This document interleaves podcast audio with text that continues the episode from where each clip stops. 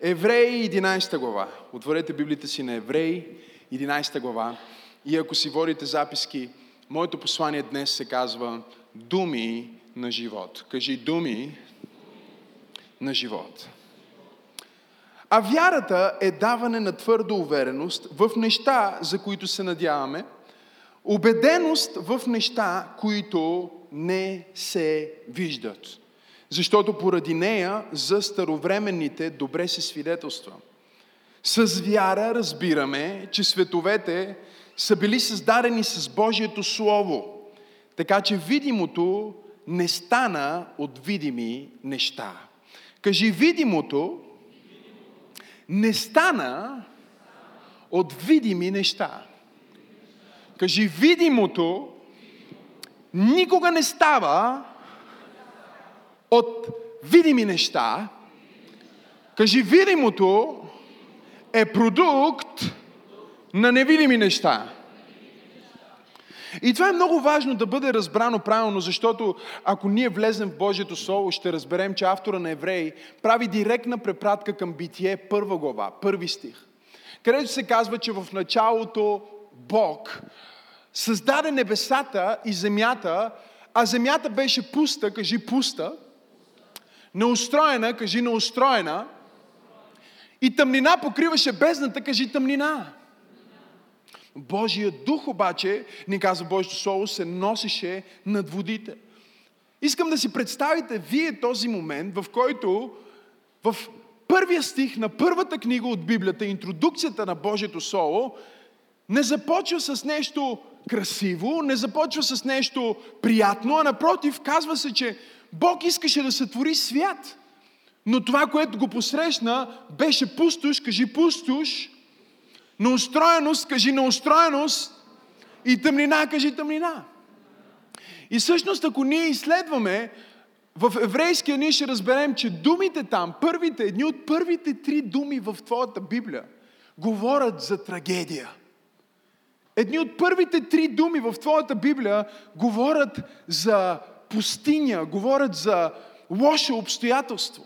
На еврейски е тоху, вавоху или пуста и неустроена – и кошех, което означава тъмнина, но също така думата тъмнина означава болест, означава немощ, означава липса на всяко добро нещо. И въпреки, че има тъмнина, въпреки, че има пустош, въпреки, че има неустроеност, ние виждаме как нашия Бог моделира за нас това, което трябва да правим през целия си живот. Библията ни казва, Бог каза да бъде светлина. Аз съм благодарен на Бога за това, че Бог не се изправи в първата книга на Библията да погледне обстоятелството и да каже, мале колко е тъмно тук. Той не погледна пустоща и да каже, чакай малко, как тази земя стана пустиня. Той не започна да се оплаква за видимото, той не започна да коментира видимото, Господ започна да оформя видимото със своето невидимо слово. Библията ни казва, че видимите неща не дойдоха от видими неща, а дойдоха от невидими неща. Кои са тия невидими неща? Това са думите на живот, които Бог говори. О, ако ръкопляскаш, ръкопляскай, като че наистина вярваш. Кажи думи на живот. И като вярващи хора, това, което Бог ни призовава, е да говориме тези думи на живот. Да говориме тези думи на светлина. Да говориме тези думи на благословение. Да говориме тези думи на благоволение.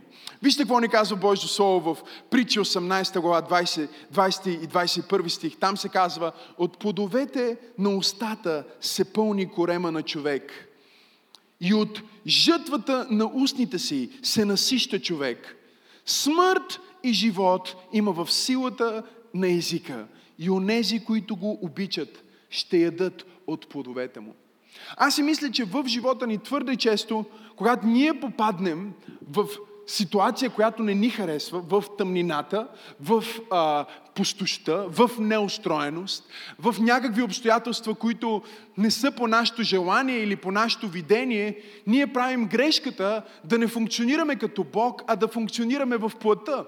И функционирайки в плътта, функционирайки в ума, функционирайки в човешкото си естество, ние започваме да коментираме обстоятелствата, започваме да говориме за проблемите, започваме да говориме за битките си, започваме твърде много да обръщаме внимание на враговете си или на обстоятелствата си или на нещата, които стоят пред нас. Но днес Бог ме е изпратил да проповядвам на някого в църква пробуждане и да ти кажа, че в твоята уста е силата тотално да трансформираш твоя живот в твоите думи, които ти изговаряш всеки ден върху децата си, върху бизнеса си, върху съпругата си, върху съпруга си, върху а, всичко, което притежаваш, ти можеш или да изговориш смърт, или да изговориш живот. И аз знам, че има хора днес, които са дошли а, от обстоятелство, които са дошли от а, изпитание. Може би цяла седмица си минал през какви ли не неща. Може би си се скарал преди малко с жената и си дошъл на църква съм сигурен, че на 99% от хората в църквата това им се е случвало. Има ли хора в църквата, които, са, а, които могат да бъдат честни? Може би си имал някаква седмица, която всичко около тебе умира и всичко около тебе е тъмнина и всичко около тебе е пустош и всичко около тебе изглежда като че нищо добро не се случва. Но Бог ме е изпратил да ти каже, че ти си призован да говориш светлина в тъмнината. Ти си призован, когато видиш смърт, да започнеш да говориш живот. Ти си призован, когато видиш липса, да изговаряш изобилие. Ти си призован, когато видиш негативно обстоятелство, да използваш силата на твоите думи, да използваш силата на твоята изповед и вярата, която е в твоята уста, да трансформираш, да преобърнеш твоя живот. Защото вярата е точно това. Вярата е мисли, кажи мисли, Вярата е начин на обхождане, кажи поведение. Вярата също така е думи, кажи думи. Ако трябва да хванем цялото нещо, целият пакет на това, което вярата представлява, вярата всъщност е менталитет. Та българска дума, която толкова много ми харесва, не знам дали е българска, но има със сигурност на български.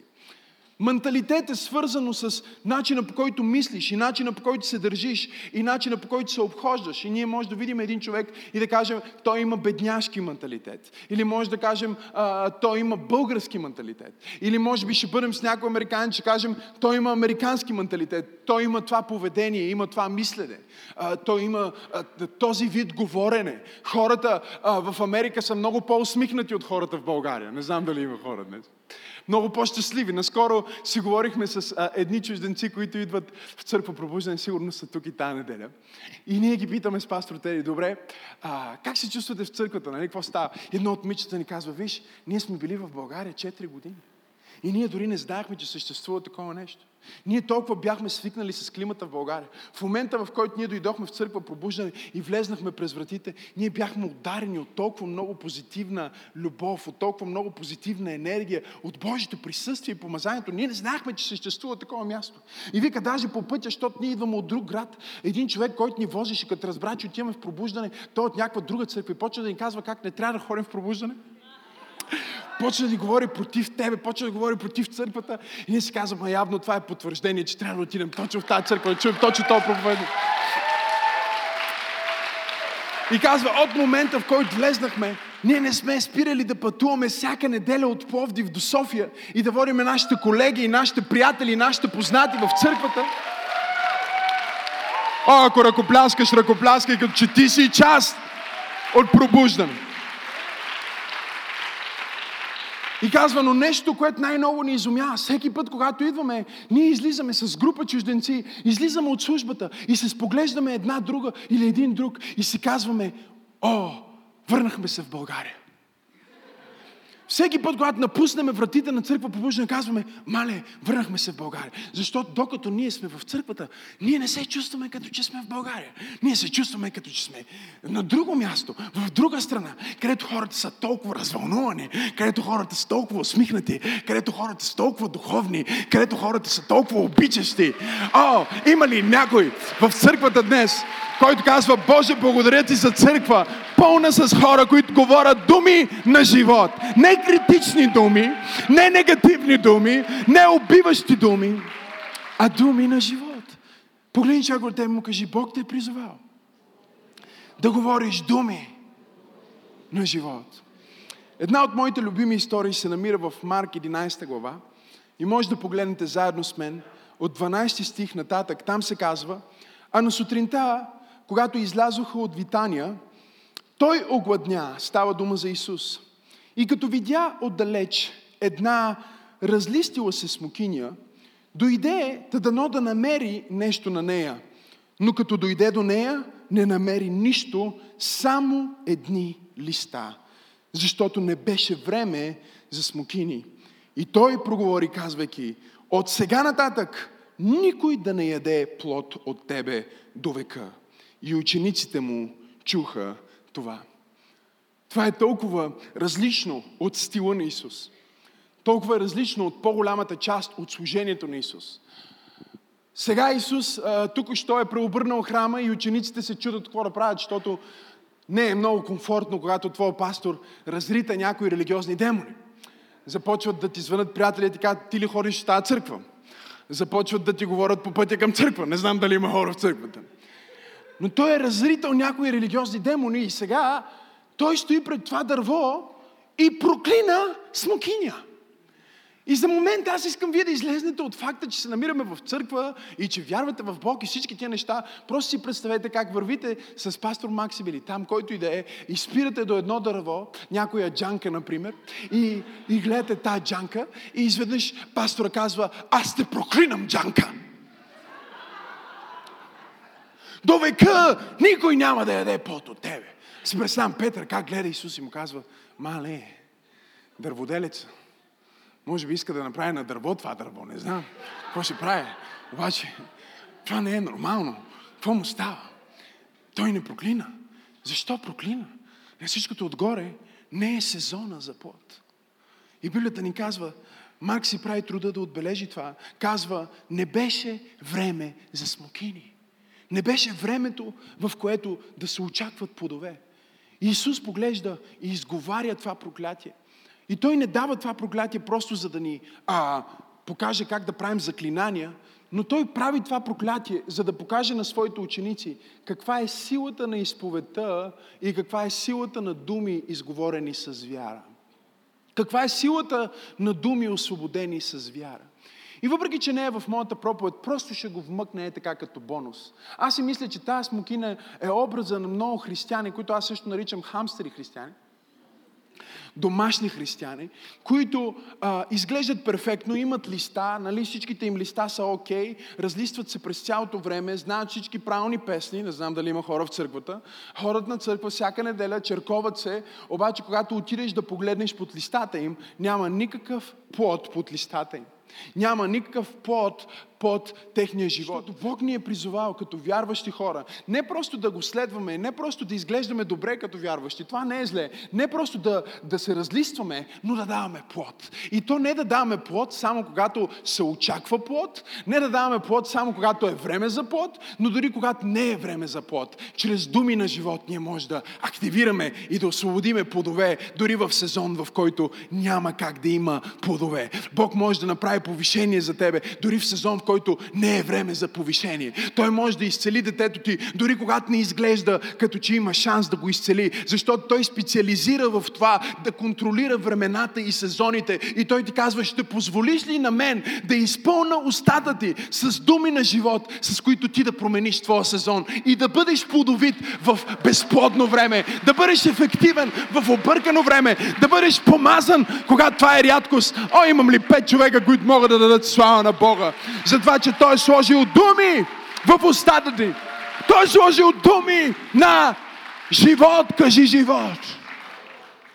Но Исус не прави това проклятие, просто за да направи някакво заклинание и неговите ученици да се впечатлят на неговите думи. Той прави това проклятие, за да ги научи за силата на вярата и силата на думите. И ако погледнем Марка малко по-надолу, от 20 стих, четем и там се казва, и тъй като минаваха на сутринта, на другия ден, видяха смокинята изсъхнала от корен. И Петър си спомни и му каза, учителю, виж, смокинята, която ти проклея, изсъхнала. Исус в отговор му каза, имайте вяра в Бога. Истина ви казвам, който рече на тази планина, вдигни се и хвърли се в морето и не се усъмни в сърцето си, но повярва, че онова, което казва, се сбъдва, то ще стане. Затова ви казвам, всичко, което поискате в молба, вярвайте, че сте го получили и ще ви се сбъдне. Исус поглежда своите ученици и им казва, цялата тази ситуация с смокинята е за да ви иллюстрирам – ако в проклятие има сила да направи тази смокиня да изсъхне от корен за 24 часа, колко по-голяма сила, колко по-голямо благословение и колко по-голяма власт ще има, когато вие не изговаряте думи на смърт, а изговаряте думи на живот. Когато вие погледнете тази планина, която стои пред вас и кажете, планина в името на Исус, аз ти заповядвам да се хвърлиш в морето. О, и аз мисля, че трябва много проповедници да си вземат бележка от този стих, включително и аз. Защото ние сме проповядвали, нали, че понякога има обстоятелства в живота, през които трябва да минеш, да ги изкачиш. Има други обстоятелства в живота, които трябва да ги заобиколиш, да заобиколиш планината, да се изкачиш по планината. Нали, по-харизматичните казваме, че можеш да вземеш един динамит от силата на Бога в молитва и да взривиш планината и да направиш тунел в планината. Но Бог ме е изпратил да каже на някой в църква пробуждане, че е време дори да спреш да се съобразяваш с планината и да организираш живота си около твоя проблем, около твоята болест и около твоята планина. Време е да използваш твоята уста, да говориш думи на живота и да кажеш планина, аз ти заповядам да се хвърлиш в морето. Проблем, аз ти заповядам да бъдеш разрешен. Болест, аз ти заповядам да бъдеш изцелена. Немощ, аз ти заповядам да напуснеш моя живот. Аз говоря думи на живот. Аз няма да умра, но ще живея. И ще разказвам делата на Бог. О, ако ръкопляскаш на Бога, ръкопляскай като че ти си човек, който ще говори думи на живот. Когато изследвах тази история и видях, че в Матей 21 глава също имаме историята за смокинята, бях притеснен от нещо, което на пръв поглед изглежда като противоречие. Евангелист Матей ни казва, че след като Исус прокълна дървото, прокълна смокинята, прокле смокинята, на другия ден, единия казва на другия ден, Марк казва на другия ден, докато Матей ни казва на същия час. И вижте какво се пише. Много интересен този стих. Казва се, а на сутринта, когато се връщаха в града, огладня. И като видя една смокиня край пътя, дойде при нея, но не намери нищо на нея. Само едни листа. От сега нататък, Исус каза, от сега нататък няма да има плод от тебе до века. И вижте какво казва последния параграф на този пасаж. Казва, и смокинята изсъхна. Кога? На часа. Един евангелист казва, че на другия ден видяха, че смокинята е изсъхнала. Другия евангелист казва, на часа смокинята е изсъхнала. И когато аз се чурих за това, започнах да го изследвам, започнах да се моля и Господ ми обърна внимание на, на тези думи, които ни казва Марк, казва, смокинята изсъхна от корена. Смокинята изсъхна от корена. С други думи, в момента, в който Исус изговори заклинанието, в момента, в който Исус изговори тези думи, моментално смокинята започва да изсъхва от корена. Така че докато един евангелист ни дава духовната перспектива на това, което става, когато ти изговориш думи, другия евангелист ни дава естествената перспектива на това, което се случва. Единият ни казва, че Исус изговори думите и на часа се случиха, другия ни казва, че започнаха от корен, но се проявиха на следващия ден. Така че всъщност няма никакво противоречие в тия стихове. Това, което те ни показват е начина по който духовният свят работи. В момента, в който ти кажеш, аз искам да изговоря изговоря думи на моя живот върху моя съпруг и по този начин моя брак да бъде променен. Не е да си мислиш, че моментално твоя съпруг ще се превърне в нов човек. В момента, в който ти започнеш да изговаряш здраве върху твоя живот, не дай да си мислиш, че за секунда твоето здраве ще процъфтява. Но ако ти изчакаш Бог в процеса, и не изгубиш вяра в Бог в процеса, аз усещам помазанието върху това. Ако ти изчакаш Бог в процеса и не изгубиш вярата си в Бог в процеса, от момента в който ти си казал думите на живот, живота е започнал. Но живота не започва от листата или плодовете, живота започва от корена. И Бог казва на някой в църква пробуждане, ти си се борил с мен и си казвал, Господи, аз се боря в тази ситуация, моля се за тази ситуация и изглежда като че нищо не се е случва на повърхността реалността. Но Бог ме е изпратил да ти кажа, че всичко, за което си се молил, вече е активно и вече се случва в измерението на духа. Бог не те е предал, Той не те е оставил. Просто Бог се занимава с корена, докато ти се занимаваш с плодовете. Имам ли някой в църквата, който е благодарен на Бог за това, че Бог не иска просто да махне тъгата породена от депресия в твоя живот. Бог не иска просто да махне объркването породено от неуспех в твоя живот. Бог не иска просто да махне симптомите на твоя проблем. Той иска да изкорени твоя проблем.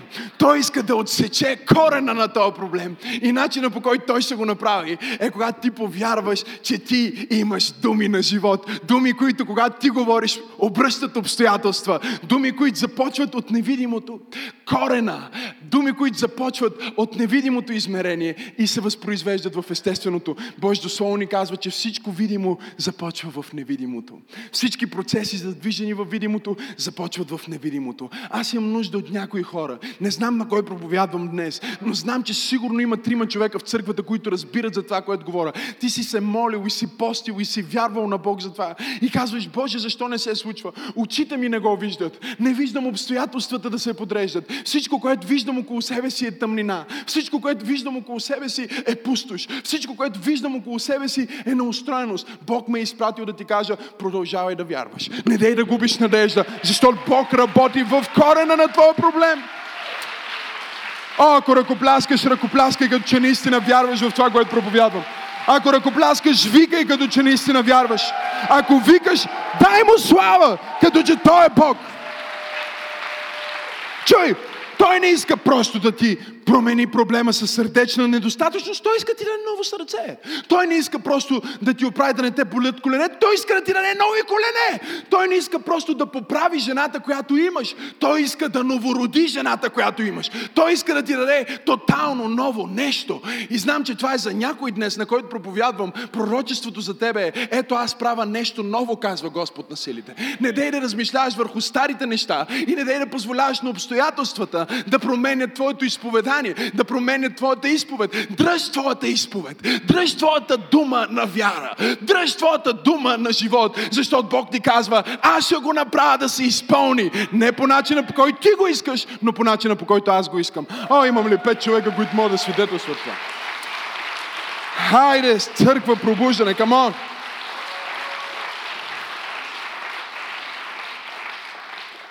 Кажи вяра говори невъзможно.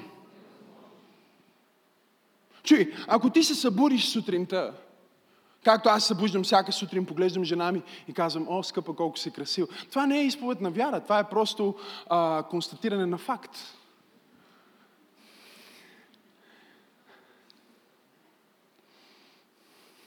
Нали?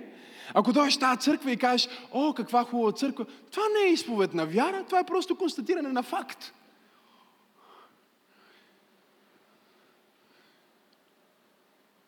И имаме толкова много християни, които всичко, което правят в живота си е да констатират фактите.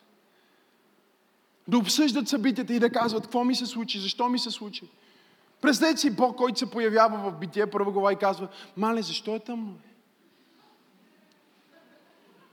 Кой е виновен за това, че е тъмно? Кой го направи тъмно? Кой го направи пустош? Кой го направи да не се случи? Кой го провали това нещо? Не, не, не, не. Бог не се занимава с обсъждане на обстоятелствата. Той освобождава обещания, които променят реалностите. И това е което ние трябва да направим. Ние трябва да вземем Божите обещания, за да променяме реалности, защото твоята вяра и твоите думи на живот не са просто за да констатираш това, което се случва и това, което виждаш в естественото. Ние не ходим чрез виждане, ние ходим чрез вярване, ние ходим чрез изповед на вяра, която е толкова силна, че може да грабне нещо небесно, което е невиждано и да го донесте в естественото и да стане факт. Аз искам да пророкувам и да декларирам на някой, че ти имаш думи на живот и трябва да отвориш твоята уста и да започнеш да говориш тия думи на живот. Не думи на оплакване. О, ако ръкопляскаш, ръкопляскай, като че си в пробуждане. Не думи на оплакване. Толкова е лесно да изпаднем в това. Толкова е лесно да кажем, Боже, аз нямам нищо. Как да се справя? И ми харесва какво казва апостол Павел в Римляни 12 глава, 6 стих. Той казва, понеже имаме дарби, опа, имам проблем, кажи имам дарба. Казва, понеже имаме дарби, които се различават според дадената ни благодат. Опа, имаш и благодат, кажи благодат. И докато ти стоиш към Бог и викаш Бог да ти промени обстоятелствата, Той ти казва, аз вече съм ти дал дарбата, с която ти да си промениш обстоятелствата. Библията казва, дъра на човека отваря врати за него и го поставя пред големци. Докато ти се молиш Бог да ти разреши проблема, Бог ти казва, аз вече съм сложил чудо в тебе. Нека кажа точно къде е, сложил съм го в твоите уста, да бъда по-точен на твой език. И това е думата на вяра, която ние проповядваме. Това е думата на вяра, която ние проповядваме. Това не е нещо, към което трябва да тичаш, не е нещо, което трябва да търсиш. Това е нещо, за което ти не се бориш. Това е нещо, което ти вече имаш. Ти имаш дарба, кажи имам дарба. И не само, че имаш дарба, но имаш и благодат, кажи имам благодат. И ако само това проповядвам в цялата проповед и свърша тук, това ще бъде достатъчно за всеки един, който е дошъл на църква днес. Това, че имаш дарба, означава, че имаш изходен път, защото дарът ти ще направи врата там, където има стена. Дарът ти ще направи врата там, където има блокаж. И ако дарът ти не направи врата, а трябва малко време да се луташ като в лабиринт, няма проблем, защото имаш благодатта да се луташ. Виждаш ли, Бог никога няма да те остави без дар, който да те извади и никога няма да те остави без благодат, която да те носи. Но може би ти си като Моисей. Ти си точно като Моисей, който е застанал пред червено море и стои пред морето. Не знам колко от вас са били пред морето. Той е имал откачената вяра да изведе 3 милиона и половина евреи. Обаче сега има море пред него и войска зад него.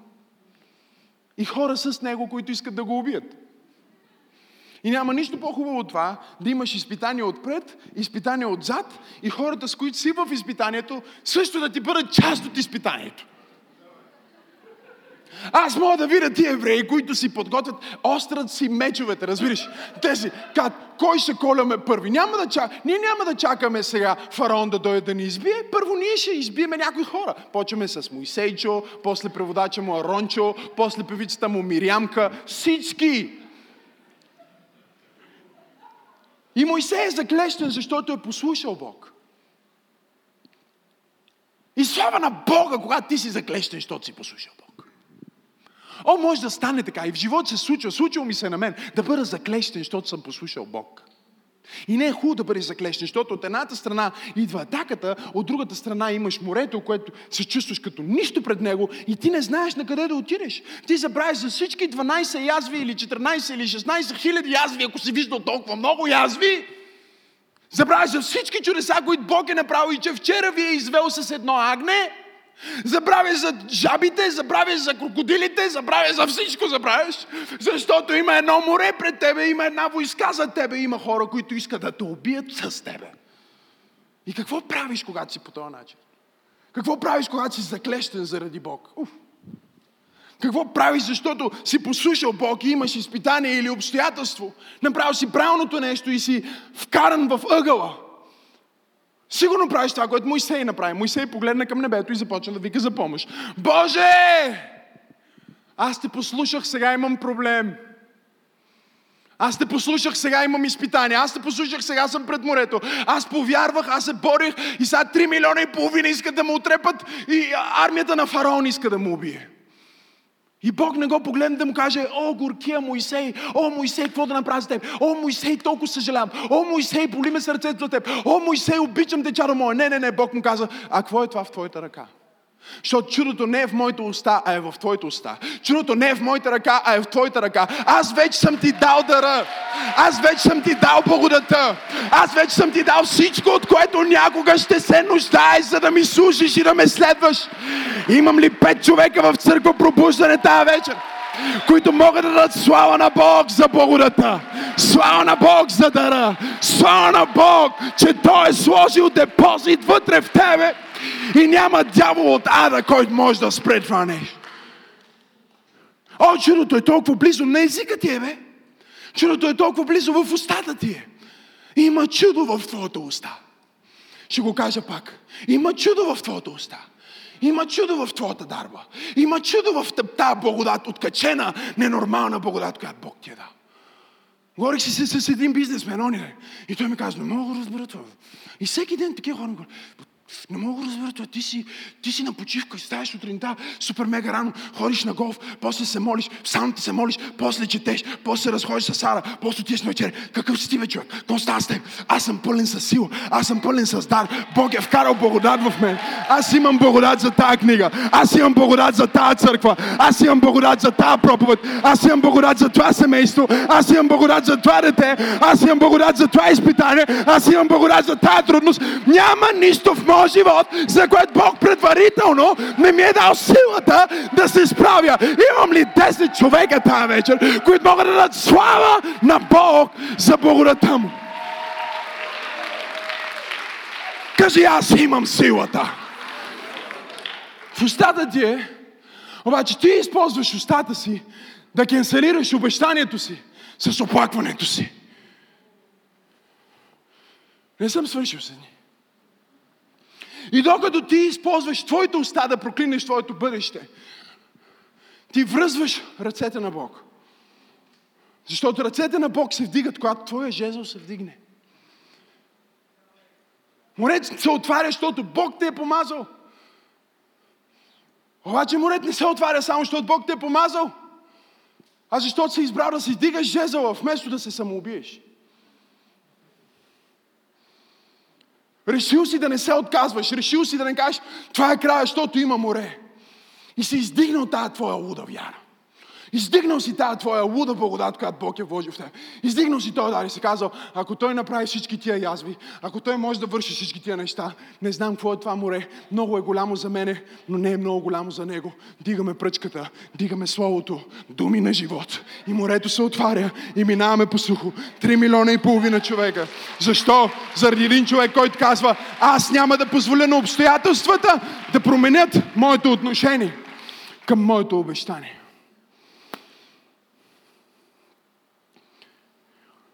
Нищо значимо не се е случило в моя живот. Без откачена битка, малко разочарование, много предателство, страдание. Ако може да кажа всички пъти, които съм излизал да проповядвам, когато не съм искал да ходя на църква.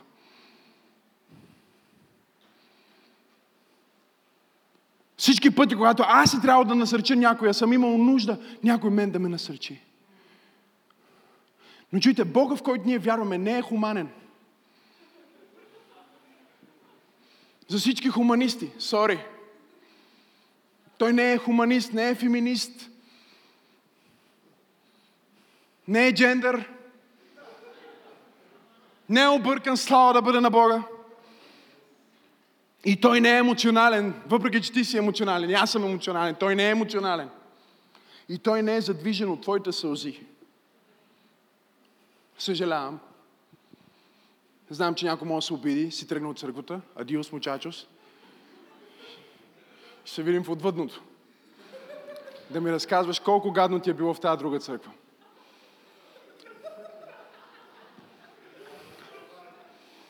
Аз проявявам добре в тази презвитарианска църква днес. Благодаря, благодаря за насърчението. Имах нужда от това насърчение. Емоционално ме подкрепя. О, не! Бог не е задвижен. Бог не е задвижен от емоции. Не му пука за твоите емоции. Бог не е пасторален.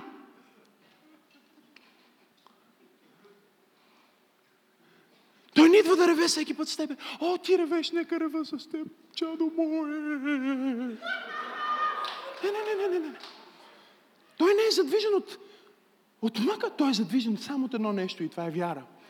Той е задвижен от същите думи, с които той задвижи цялата тази вселена, в която ти съществуваш. И в момента, в който ти можеш да престъпиш твоята емоция и да вземеш твоята вяра и да изговориш твоята вяра, Бог казва, окей, цялото небе, Архангел Михаил, Гаврил, всички активирайте се, намерихме някой, който има субстанцията, с която създадох света.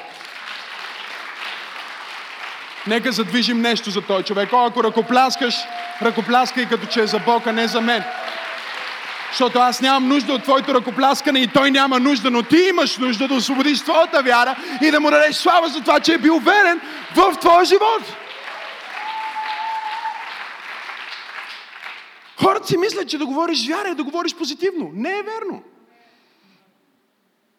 Да говориш вяра е да, отго... да говориш откачено, не позитивно.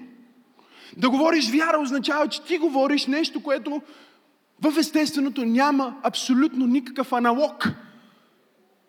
Не е възможно да стане и всички ти казват, че не може. И тогава знаеш, че ти наистина вярваш. Да говориш вяра да погледнеш мъртвото тяло на твоето дете и да кажеш, аз виждам живот. Да говориш вяра да погледнеш семейството ти, което е пред развод и да кажеш, това семейство няма да умре, но ще живее и ще разказва делата на Господ. Да говориш вяра, да се изправиш пред планината и не да констатираш колко е голяма планината, колко е остра върха, колко те пече слънцето, колко ти е мъка и как не знаеш къде да отидеш, а просто да кажеш на тази планина, в името на Исус Христос планина, аз ти заповядвам, стани и се хвърли в морето, аз говоря думи на живот. Но въпросът тук е, че в момента, в който изговориш тези думи, те са всъщност думи, които са пророчески. Те са думи, които са реални, просто те не са от това измерение. Казва, ако не чувстваш, че имаш дарба, ако не чувстваш, че имаш благодата, ето го другото нещо. Пророкувай. Пророкувай върху твоя живот. Пророкувай върху твоето семейство. Пророкувай върху твоите деца. Пророкувай върху двигателя на твой автомобил. Пророкувай върху... Не знам дали има хора, които... Абе, пророкувай върху кучето ти, ако искаш. Пророкувай в компютър. Пророкувай. Но някои от вас са пророкували по пътя насам. Господи, аз пророкувам, че въпреки, че горивото е свършило, няма да свърши до църквата. Аз пророкувам, че двигателя ще изкара до църквата. Имам ли пет човека, които... Да, някои хора карат такива коли, с които трябва да пророкуват. Пророкувай. И когато вярата ти израсне в пророчеството ти, спри да пророкуваш Бог да оправи двигателя и просто искай чисто нов глас, чисто нов двигател.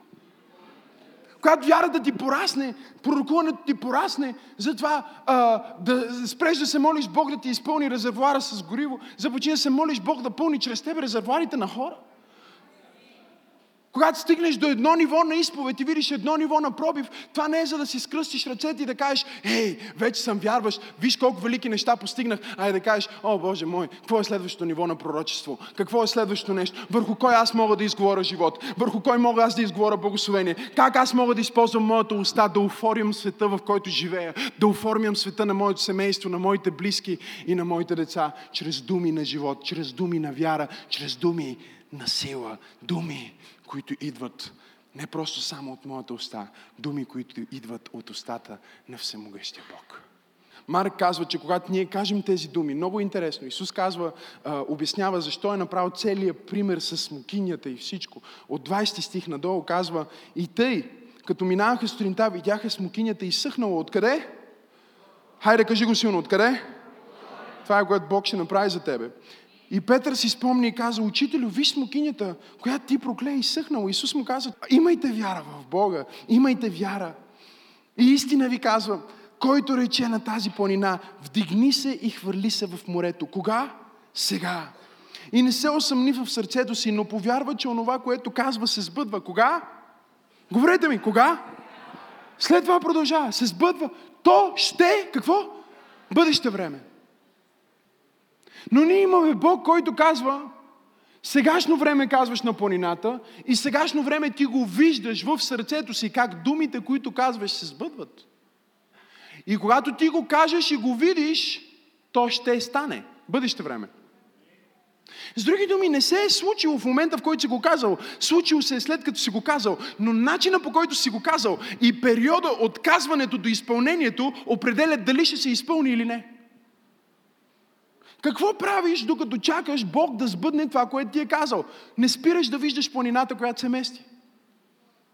И всеки път, когато ти отвориш очите си, знаеш какво ще виждаш? Една голяма грозна планина. Всеки път тя ще е там. И затова не трябва очите ти да бъдат върху планината. Очите ти трябва да бъдат върху властта в името на Исус и силата, която има в твоята уста. И твоето въображение трябва да бъде насочено не в това, което не искаш да се случва в живота ти, а това, което искаш да се случи в живота ти. Има толкова много хора, които през цялото време мислят за това, о, дано да не се разболея. Познай какво ще стане.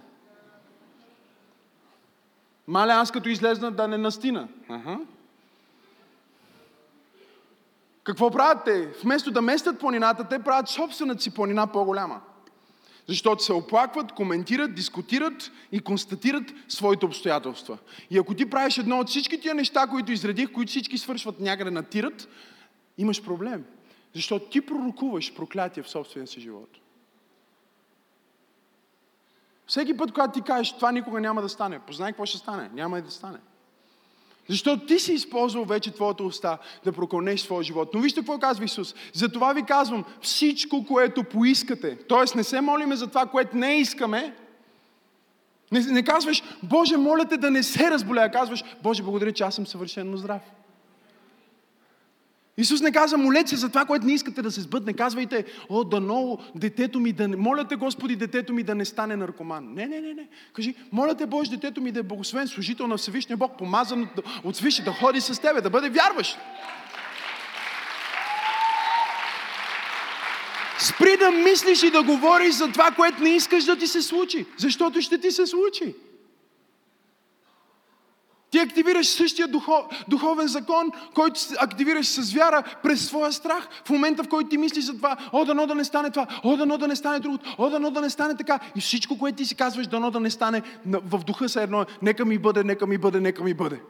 Защото ти си настроил твоя ум на нечиста вълна, на демонична вълна и позволяваш на Сатана да има отворена врата в живота ти. Ти трябва да кажеш на твоя ум, не, не, не, брат, репрограмиране. Искаме да бъдем благословени. Искаме да бъдем богати. Искаме да бъдем здрави. Искаме децата ни да служат на Бог. Искаме държавата ни да бъде разтърсена. Искаме църквата ни да е мега. Искаме хора да се спасяват всеки ден. Искаме животи да се променят всеки ден. Искаме да имаме най-доброто, най-новото и най-красивото, защото сме Божи деца. Не искаме да не искаме. Искаме само да искаме. Бог никога не ни каза, Исус никога не каза, не искайте да не ви се случи нещо. Исус никога не каза, безпокойте се да не ви се случи нещо.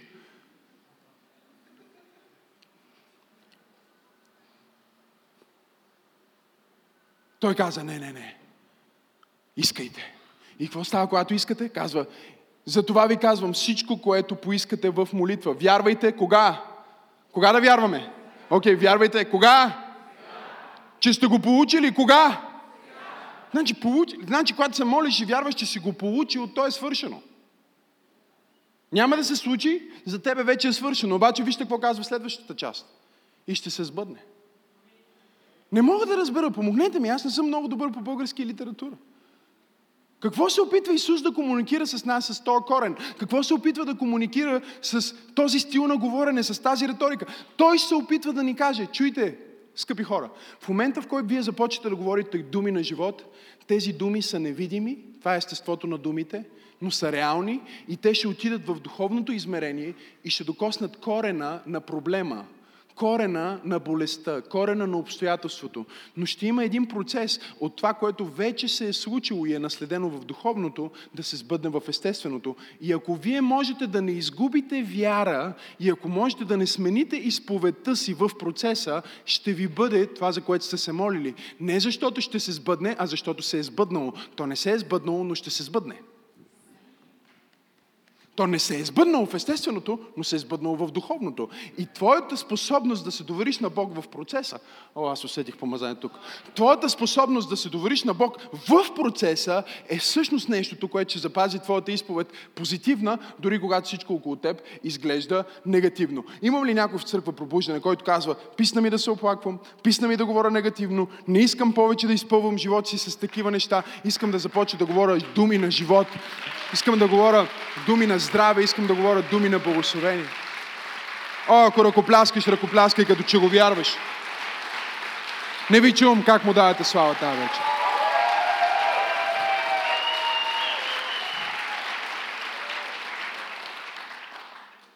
Аз няма да забравя. Прибрах се, живях известно време в Швеция, учих в библейски колеж там. И когато се прибрах, трябваше да живея на едно място и въобще не ми харесваше, нямаше вода, освен през нощта беше на цимент, голи стени. И аз съм живял две години в Швеция. Бог ме е благословил, включително финансово. Вярата ми е горе, обаче влизам не в светлина, а в тъмнина. Влизам не в това, което вярвам, а в това, което не искам. И един ден се прибрах с тази служба и просто вече бях ядосан. Не знам, може би имам пет човека, които са ядосани. Ако си ядосан, това е знак, че ще пробиеш скоро. Най-страшното нещо, което можеш да си причиниш е да се примириш.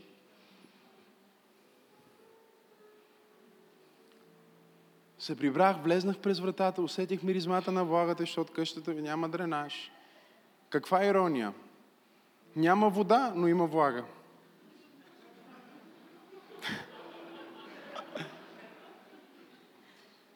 Не е яко това.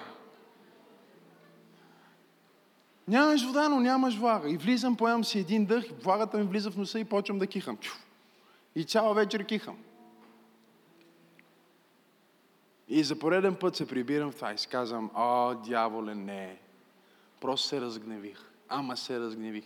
Беше ми омръзнало да ги гледам тия стени, да ги мисля, да ги говоря, колко е влажно, как имам алергия. Казах, днеска всичко става. Днеска се изцелявам от тази алергия и ако не се изцеля от тази алергия, ще хвана носа и ще го щупа, за да се изцеля. Не ме интересува. Ще направя нещо радикално. И бях научил това нещо за вярата. И се прибрах в тази празна къща. Нямаше обзавеждане. Спях на земята. Сериозен съм. И влизам вътре и гледам и започвам да казвам, аз декларирам живот. Ама не го казвах, крещях, в смисъл бях откачил, наистина просто. Не знам дали сте виждали човек, който е ядосан. Бях ядосан. Казах, тук извиквам окачен таван, тук заповядвам лампа, тук заповядвам биде, тук заповядвам душ кабина. В името на Исус заповядвам перална тук. Нямах перална. В името на Исус отивам в кухнята, заповядвам маса, заповядвам такъв стол, заповядвам вградена кухня. Отивам в спалнята, казвам, заповядвам такава спалня, заповядвам гардероб, заповядвам, тук ще има снимка, заповядвам, ще е такав боя. В името на Исус заповядвам за маска, заповядвам паркет, заповядвам шпаковка, заповядвам, изговарям живот. За няма една година всичко се случи. Нещата влизаха в нас като свръхестествено. Разбирате ли ме? Монтираха се. О, ако ръкопляскаш, ръкопляски, като че наистина вярваш. О, хайде, дай му слава. О, ако му даваш слава, дай му слава.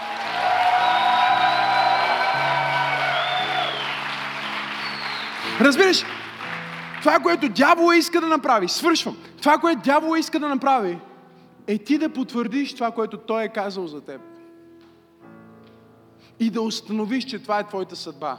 И знаеш кога го правиш? Всеки път, когато хленчиш.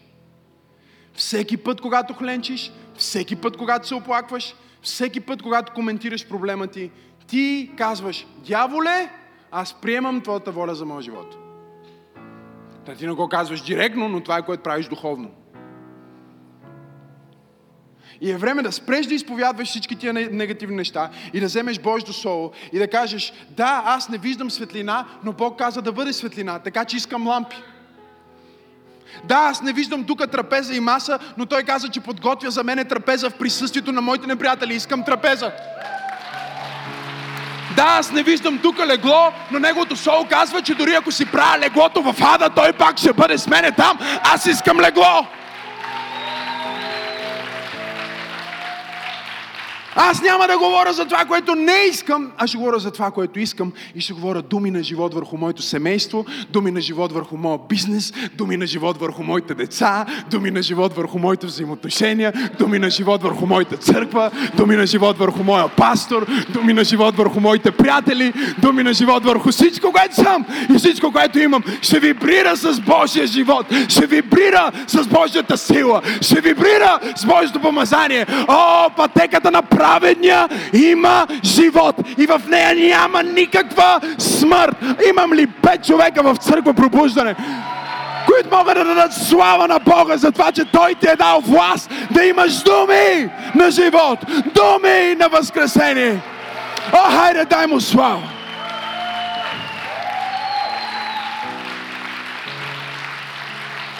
Писна ми от хленчести християни. Ми, когато имам пари, ще си дам десятъка. Няма да имаш никога пари. Няма. Дори тия, които имаш, ще ги изгубиш. Това не е заклинание. Ти вече се проклел сам. Защото ти си казал, аз действам според обстоятелствата. И дявола знае, слагам ти такива обстоятелства, това е живота ти. Съжалявам, брати и сестри, знам, че не е много мотивационно, но е истина. Ти с твоите уста и с твоите действия решаваш дали ще живееш благословението или не. Там, където аз живея, живеят 60 хиляди човека. Там, където израснах. И не всеки е Максим Асенов. И това не е само заради помазанието.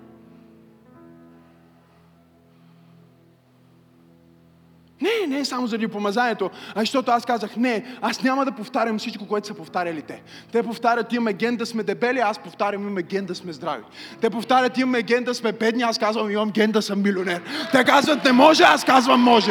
Те казват, няма, аз имам. Те казват, не знам, аз казвам, знам. Те казват, не вярвам, аз казвам, вярвам. Те говорят думи на смърт, аз говоря думи на живот.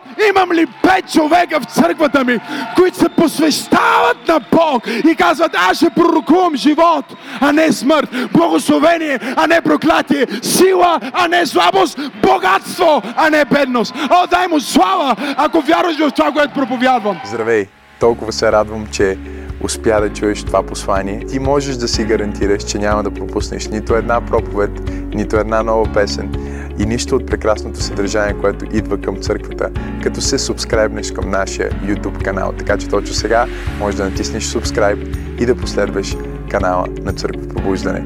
Нещо друго, което можеш да направиш е да дариш.